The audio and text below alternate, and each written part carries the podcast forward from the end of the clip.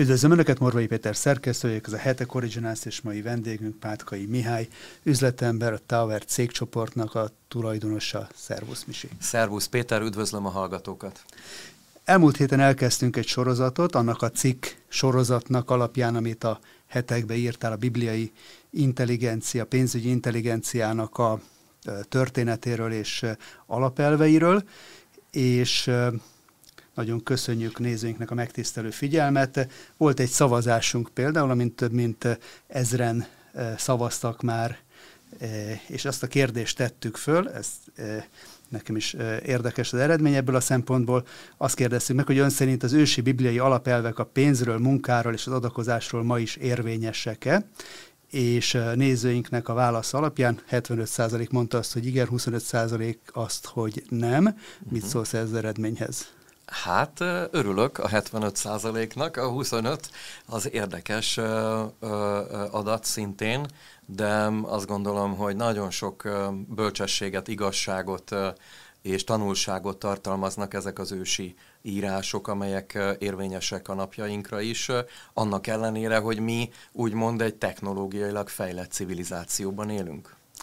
Igen, és azt gondolom, hogy azok a témák, amikről az első két adásban beszéltünk, eh, a munka szeretetéről, megtakarításnak a fontossága, saját ingatlan birtoklása, melletti érvek, ezzel kapcsolatban nagyon megragadott az a fogalom, amit használtál, hogy miért fontos föllépni az ingatlan létrára minél előbb, ahogy lehetőség van rá, mert onnan kezdve hogy mindenki már saját maga számára alapozza meg a jövőjét, mint a vagyonszerzésnek az első lépése. Mm. Úgyhogy szeretnénk ezt a témát folytatni a mai adásban is, és többek között a jó és rossz hitelekről is szó lesz, valamint az adásunknak a végén sort kerítünk nézői kérdésekre, és mert ezek is érkeztek szép számmal, úgyhogy vágjunk is talán bele.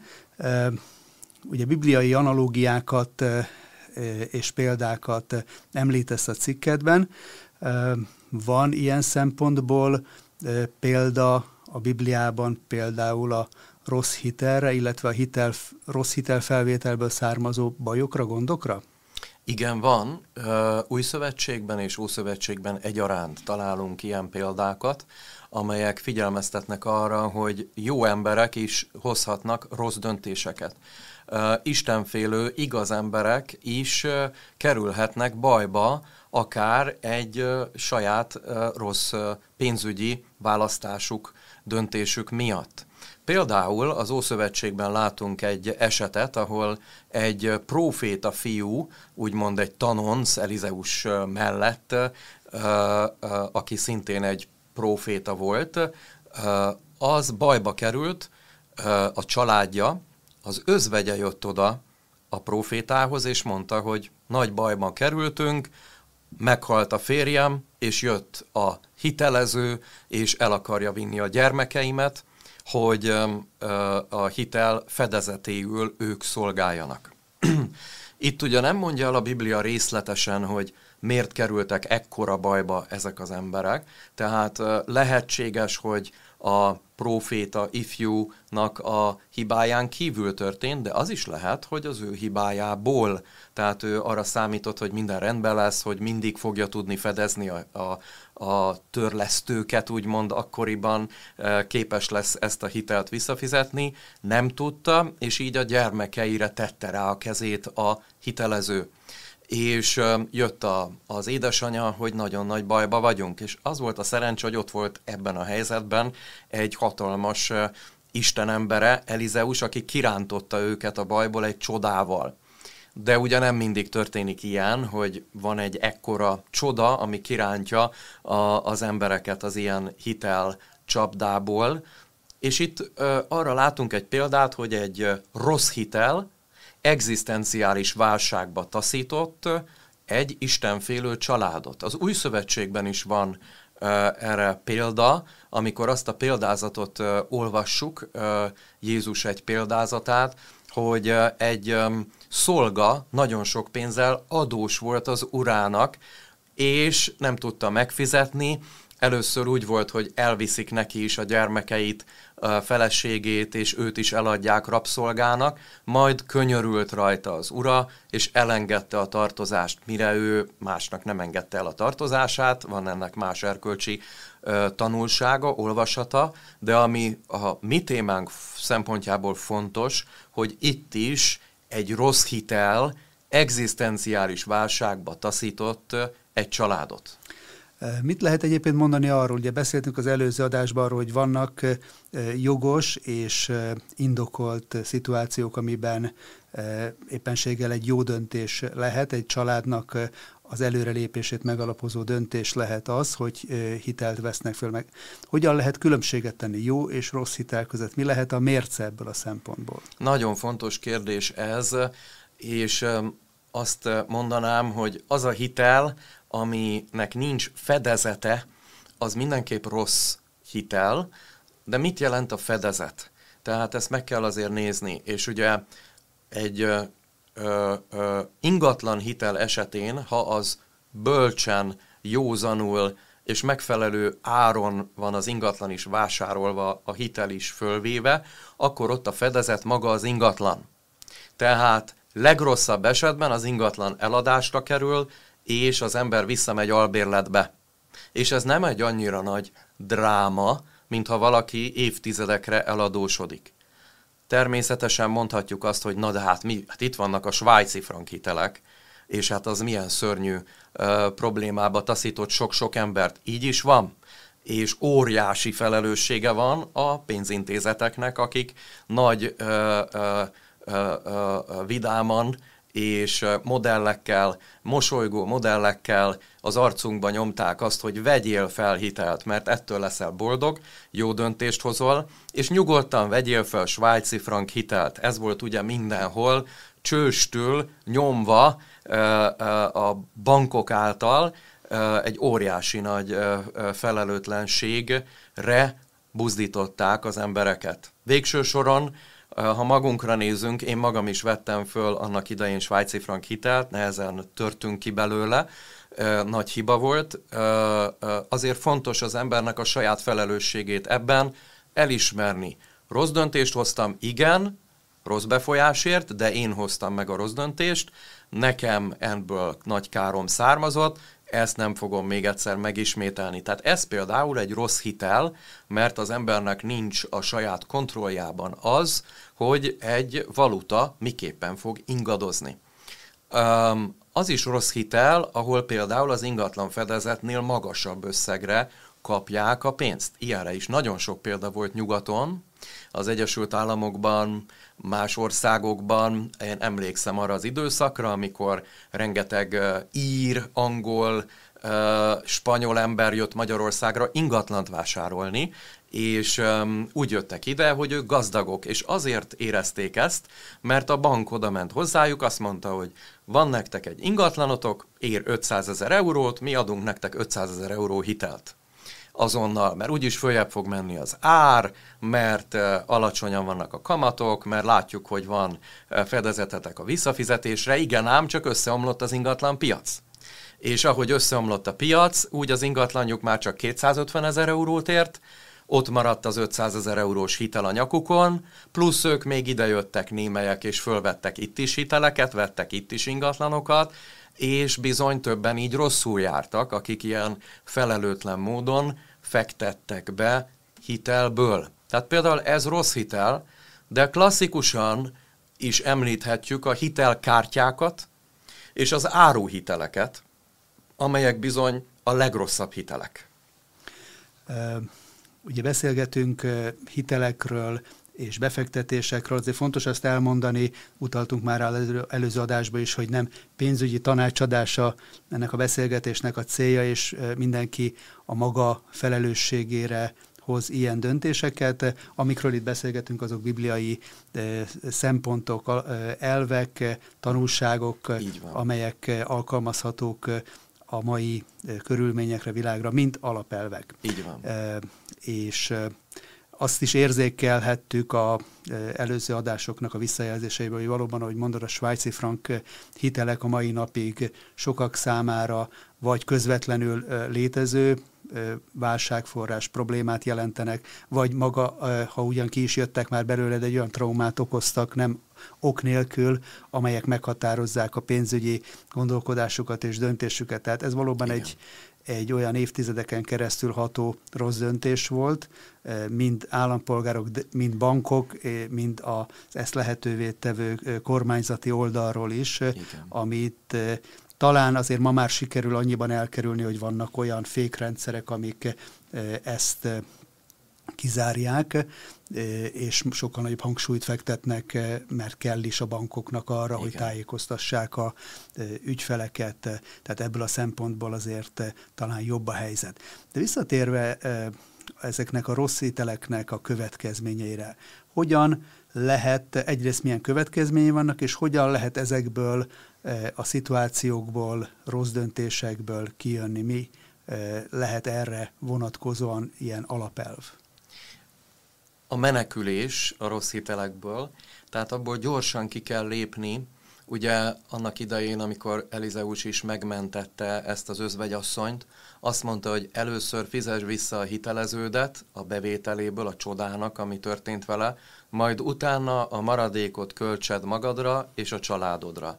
Tehát ezt az elvet kell követni, hogy amennyiben az ember adós és lejárt tartozásai vannak, akkor ő neki erkölcsi kötelessége ezeket rendezni először is, és utána költeni magára és a családjára szabadon a fennmaradt összeget. Mert ugye a Biblia szerint a kölcsön vevő az szolgálja a kölcsön adónak. Tehát valamilyen formában tartozik neki, és nem, e, azt is mondja a Biblia, hogy a gonosz az, aki kölcsön kér, és meg nem fizet.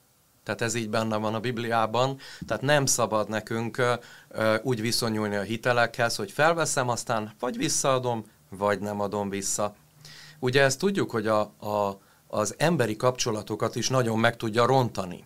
Az ilyen jellegű kölcsönkérések, ha valaki az um, kölcsönkér a másiktól, de nem adja meg a tartozását, akár vallásos embereknél is van ennek egy különleges formája, amikor még elkezdi vallásos módon rá is olvasni a másikra, hogy hát, neked el kéne engedni az adósságokat, meg neked, ha kérek tőled, adnod kéne, hát ez ugyanolyan ö, etikátlan, inkorrekt, bocsánat, eljárás, ö, mint amikor ö, ezt látjuk akár a nem hívő emberek körében, hogy valaki a másikat kihasználva akar kölcsönkérni, és nem megadni a tartozását. Tehát alapelv a Bibliában, hogy a tartozást vissza kell fizetni. És um, azt is látjuk, hogy ha visszafizetjük a tartozást, akkor tudunk elkezdeni gyarapodni. Tehát kicsit ezek olyanok, mint ilyen uh, uh, lyukak az embernek a gazdasági uh, életének a vödrében, hogy azon keresztül hiába tölti be felülről állandóan az újabb és újabb bevételeket, de azok eltűnnek. Mert van neki egy ilyen uh, áruhitele, amit már törleszte két éve, de még három évig törleszteni kell, akkor egy ilyen nyaralás hitel, amit fölvett, akkor egy ilyen felújítás hitel, amit fölvett, és az a sok-sok hitel, sok-sok kamattal, ami rá van pakolva, bizony el tudja venni az embernek az életerejét gazdaságilag, pontosan a félretevésre való képességét. Egy másik alapelv a Bibliában az, hogy tudjunk várni tehát ne akarjuk azonnal megkapni a e, dolgokat, tehát, hogy e, béketűrés legyen bennünk, az új szövetségben is ezt mondja e, Pálapostól, e, a jellemzőjeként a keresztény vezetőknek, hogy képesek arra, hogy e, türelmesek, béketűréssel tudnak várni, nem azonnal akarják magukat jutalmazni, nem az van, hogy mindig ha uh, látnak egy szükséget az életükbe, akkor azt most, egy hét múlva, egy hónap múlva be kell tölteni, mert különben nem leszek boldog. Tehát ez szerintem szintén egy, egy nagyon uh, inkorrekt uh, dolog, ha az ember uh, uh, túl hamar, túl sokat akar. Ugye vannak olyan helyzetek, amikor uh, nem reális lehetőség egyszerre minden hitelt, minden rossz hitelt visszafizetni. És mert akár túl nagy összegű, vagy túl sok rész helyről jött össze. És ilyenkor joggal érezheti úgy az ember, hogy összecsapnak a feje fölött a hullámok. Most ilyen helyzetben mi lehet a megfelelő stratégia? Ugye szokták mondani, a bankok is följák figyelmet, hogy ha valaki nehézségbe kerül, és látja már e, akár előre azt, hogy, hogy gondot fog jelenteni neki a következő hónapban, hónapokban a törlesztés, akkor keressen vegye föl a kapcsolatot és keressen lehetőséget. Hogy egyébként ilyen helyzetben, amikor baj van, akkor akár személyes kapcsolatban, akár pénzintézet felé, akkor a megegyezésre való törekvésre, és van talán bibliai tanács.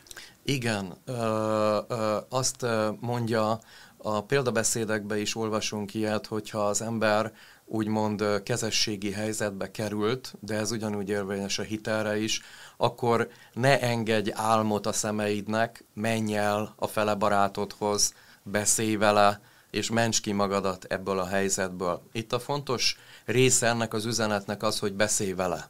Tehát, hogy azért mégiscsak emberek vannak ott a túloldalon is, még a pénzintézeteknél is lehet beszélni, de még inkább magánszemélyek esetén az ember kompromisszumot tud kötni. És ha látják a fizetési hajlandóságot, ha azt látják, hogy nem biztos, hogy az egészet, de a felét tudom törleszteni, és akkor ilyen módon azért szépen tudom az egészet kifizetni egy bizonyos időn belül, akkor bizony azért az a tapasztalat, hogy hajlamosak a megegyezésre, tehát megegyezésre lehet jutni ebben a dologban. Én azt gondolom, hogy itt, a, itt hogyha az emberben benne van ez a jó szándék, akkor ez meg tud történni, de azért figyelni kell a másik oldalra, hogy nem egy uzsorással van dolgunk, mert ugye azért sajnos ez is jellemző, és um, itt ezért nagyon fontos a pénzügyi tanácsadó és a jogász képviselet,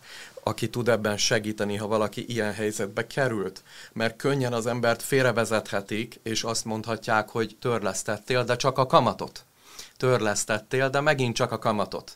És igazából te még nekem ennyivel tartozol és így félre tudnak bennünket vezetni, ha nincs megfelelő pénzügyi ismeretünk, jogi ismeretünk, tanácsadónk, segítünk mellettünk, az uzsorások megfélemlítéssel, az embernek úgymond a sarokba szorításával, ráijesztéssel próbálnak hatni, de valójában sokszor nincs más a kezükbe.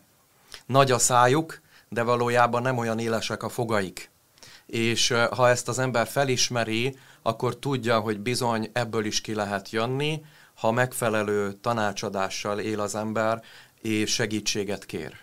Említetted a kezességet, és a kezességgel kapcsolatban a külső kezességvállalással egyértelműek a szempontok.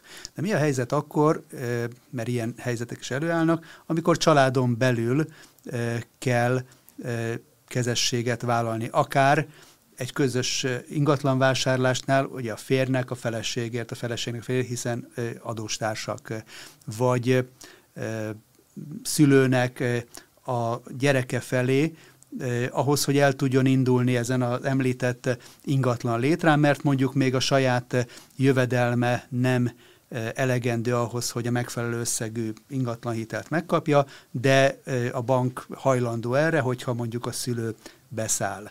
Erre vonatkozóan mit tanácsolsz? Itt megint az az érdekes, hogy ugye máshogy és máshogy kerülnek be emberek házassági kapcsolatokba.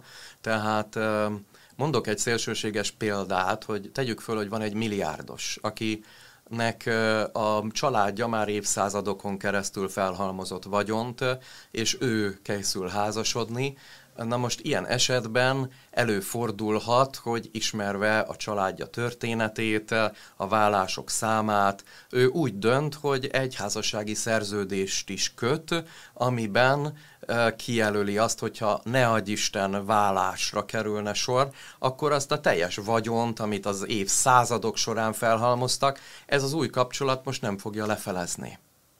és tönkretenni, hanem valójában az ő családjának az ősei alapján a vér szerint fog tovább öröklődni, és nem tudják ezt elszakítani tőle. Tehát én ezt is valamilyen szinten érthetőnek érzem egy ilyen esetben de azért az esetek többségében, ha viszonylag hasonló szintről házasodnak, illetve van bizalom a felek között, akkor azt tudni kell, hogy ez, a, ez egy közös út, ami elindul, lesznek ketten egy testé, tehát a bibliai házassági modellben azért nincsen ilyen, hogy akkor mi egyek vagyunk, de a vagyonunk nem egy hanem azt akkor szétválasztjuk, és akkor enyém, enyém ez, tied az. Tehát ez, ez, ez már valóban egy, az egység ellen tud nagyon dolgozni.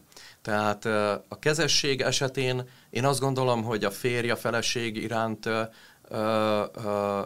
a feleség a férje iránt, ez egy közös vállalkozás a, házasság, tehát ott talán ez érvényes is, ezt meg kell vizsgálni jogilag, de ott talán ők, ők felelnek is egymásért, ahogyan a közös vagyonszerzés esetén is, akárkinek a nevén van az ingatlan, az mind a kettőjük tulajdonát képezi.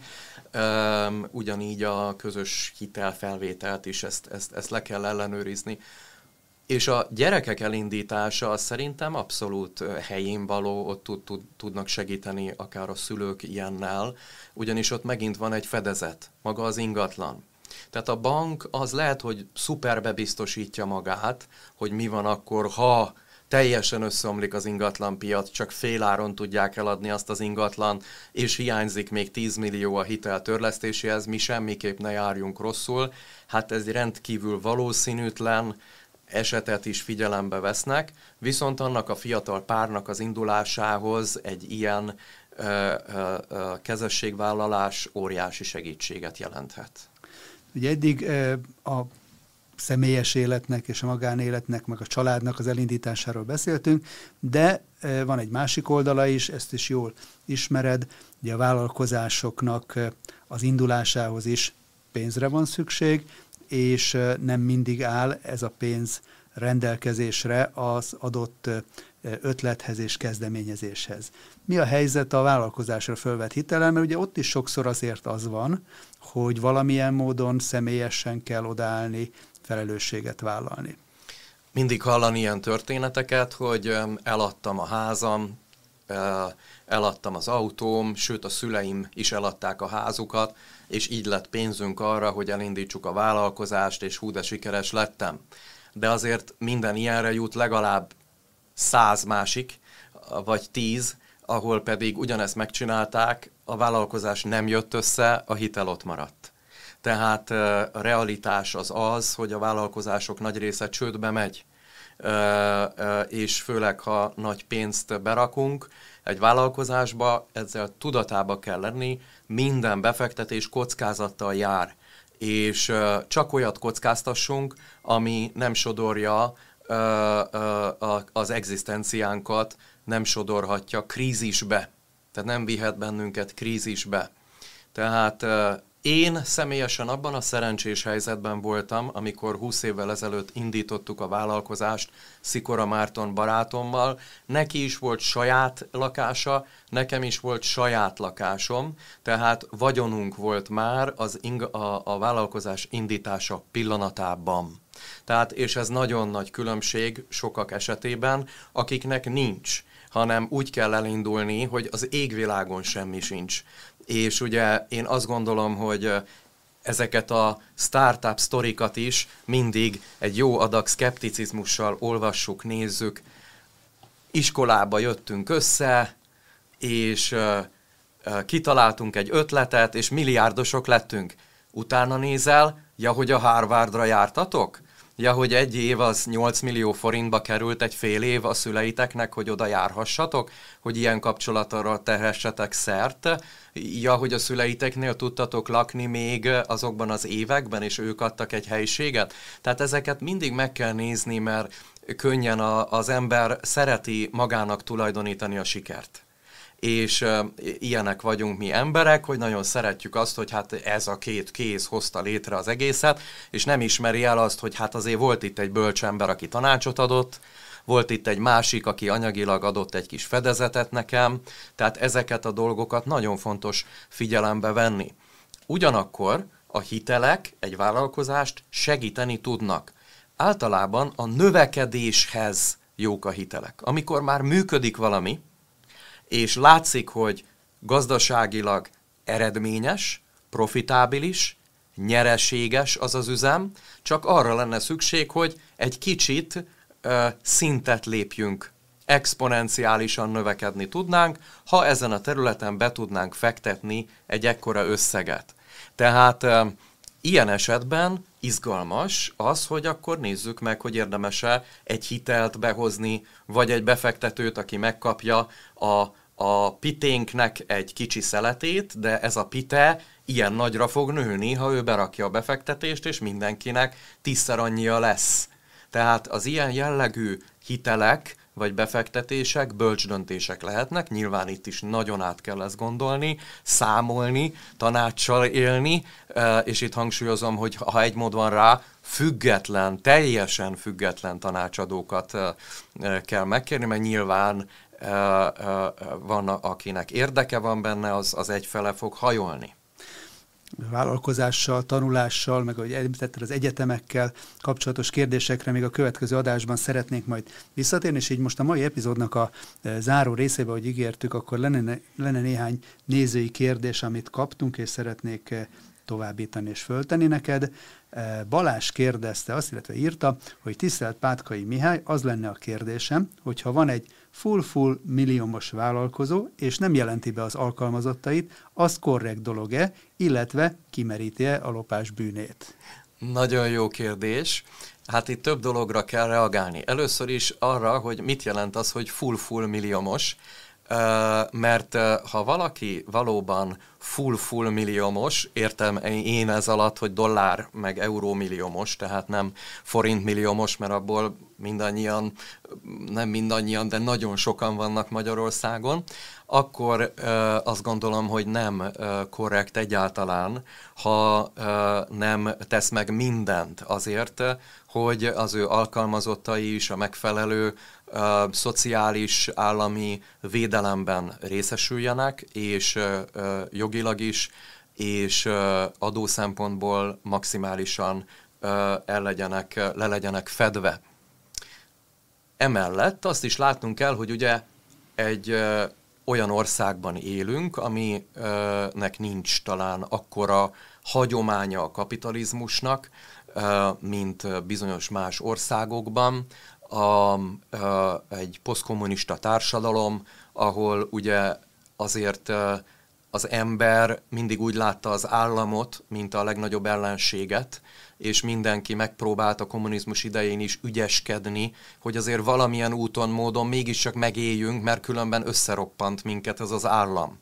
Most ebből mi jövünk ki, és ugye, hogy megtörtént a rendszerváltozás, nagyon sok pozitív fordulat történt, de én azt hallom, látom, tapasztalom sok-sok emberrel beszélve, hogy a kisvállalkozóknak bizony most is nagyon küzdeniük kell az életben maradásért. Ügyesnek kell lenniük, rafináltnak kell lenniük, de jogszerűnek kell lenniük, ami nagyon fontos, és fizetniük kell adót. Én maximálisan az adófizetés mellett állok, mert nagyon sokat kapunk az államtól, és ezért jár az államnak. Fizessük meg a császárnak, ami a császáré, és az Istennek, ami az Istené. Na de pontosan mennyi akkor ez? Hát ne kérdezd ezt tőlem, Jézus sem mondta meg, amikor neki föltették ezt a kérdést. Ez már az embernek a, a saját ö, ö, ö, ö, ö, lelkiismeretére is van bízva, nyilván a törvényekre van bízva, amit figyelembe kell venni, tehát a, a, a beszél, beszéljen meg a jogászával, a pénzügyesével, az alkalmazottjaival, és ennek megfelelően ö, járjon el. Még egy dolgot hadd emeljek itt ki, hogy ugye nem rabszolgatartó társadalomban élünk. Tehát amikor valaki elszegődik valakihez dolgozni, akkor történik egy megállapodás, egy megbeszélés. Bejelentelek teljes bérre, kapsz ennyit, nem kapsz céges kocsit, nem kapsz telefont, nem kapsz kafetériát, elmondja, hogy mit tud, mit nem tud adni, mire az a, a, a jelentkező azt mondja, hogy igen, vagy azt mondja, hogy nem. Ha azt mondja, hogy igen, azzal vállalja azt, hogy ő együtt dolgozik ezzel az emberrel, eladja a munkaerejét ezekért a feltételekért. Ha nem tetszik valami, akkor nyugodtan felállhat és vállalhat egy másik munkát. Tehát senkit sem kényszerítenek arra, hogy munkát vállaljon. Ezért nekem az a meggyőződésem, hogy egy erkölcsös, etikus embernek az a helyes, ha, ha elszegődik valahova, akkor ott azokban a feltételeket, ha elfogadja, akkor tisztességesen dolgozzon, végezze a munkáját. És még egy utolsó gondolat, bár mondom, én mindenképpen az adófizetés mellett állok, de valahol azt is meg tudom érteni, azt a zöldségest, aki küzd, és van egy-két embere, és igyekszik őket bejelenteni, de aztán van valaki, akit kicsit szürkén alkalmazott, de mégis alkalmazott, és ezért az ő családjának volt bevétele, az ő gyermekei nem éhesek este, és ezért mérlegelnie kell, hogy most akkor ennek az ember életének a védelme érdekében most vállalta azt a, a, a, a helyzetet, ami kialakult. Tehát ez, ezt is egy bölcsességgel, egy uh, uh, istenfélelemmel kell szerintem tekinteni, de még egyszer mondom, én mindenképpen azt tanácsolom, hogy aki teheti, az, az maximálisan tegye meg a adófizetés, bejelentésnek a kötelezettségeit. És talán az ezzel kapcsolatban vannak ma már ilyen életszerűbb megoldások is, akár a munkavállalással kapcsolatban is egyszerűsített munkavállalás, meg, meg diákmunka, meg, meg fiatalok számára adó kedvezmény. Tehát bizonyos szempontból igen, sokkal igen. több így visszagondolva a arra az időszakra, amikor az egyetemről kikerültük és, és családot alapítottunk, hogy akkor milyen valóságtól elrugaszkodott és merev szabályok voltak, ahhoz képest sok mindent azért a jogalkalmazók is az életből tudtak meríteni, és tanulságokat és megoldást keresni rá, nyilván nem mindenre. A következő kérdés az Jonatántól kapta, kicsit más jellegű. Ő azt írta, hogy azt veti föl pontosabban, hogy biztos, hogy szabad ilyen anyagias módon értelmezni az idézett részeket, mennyivel a bibliai részeket. Ha egy metaforát szó szerint veszünk, akkor lehet, hogy a lényegi mondani valót nem értjük meg, sőt lehet, hogy a tényleges üzenethez nem illő következtetésre jutunk. Nagyon jó kérdés. A Biblia kijelentései gyakran többrétűek, és gyakran a szó szerinti értelmezés az első értelmezés, majd utána jön egy második, egy harmadik, van egy erkölcsi, szellemi, akár egy eszkatológiai, az időkre, az utolsó időkre vonatkozó, vagy egy paradigma, ami azt jelenti, hogy, hogy egy történet hordoz örökkévaló igazságokat, amelyek újra és újra megismétlődnek, és ha megértjük, akkor nagyon sok minden a, a újra érthetővé válik a mi életünkben, környezetünkben is. Tehát a Bibliának a, a, a legfontosabb üzenetét azt nem szabad, hogy azt gondoljuk, hogy az arról szól, hogy hogyan legyen pénzünk. Persze, hogy nem ez.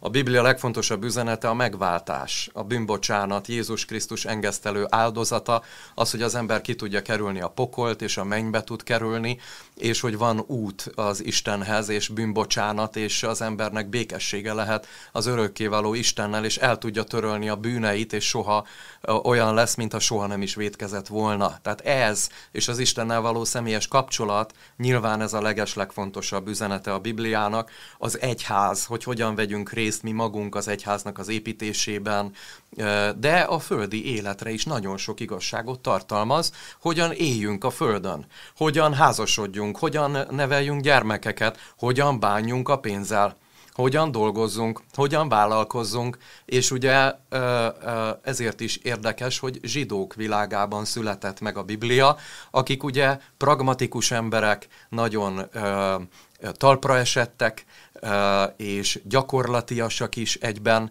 nem egy elvont világ, és ezért nagyon sok olyan igazságot megfogalmaznak ezek a példázatok, amiknek a közvetlen értelmezése is igaz, de abból a képből, ami ott összeáll, azonnal örökkévaló igazságokra is uh, uh, ráláthatunk. A talentumokról való példázat kife, kifejezetten jó példa erre, ahol ugye beszéltünk arról, hogy milyen fontos anyagi szempontból az, hogy mi hogyan bánunk a ránk bízott javakkal, megsokszorozzuk ezeket, vagy eltemetjük őket, és engedjük, hogy amortizálódjanak, inflálódjanak, de ugyanígy vonatkozik ez arra, hogy a Istentől kapott talentumaink, tehetségeink, ö, ö, ajándékainkat, azokat kamatoztatjuk-e az ő országába, az ő dicsőségére, vagy hagyjuk elhalni?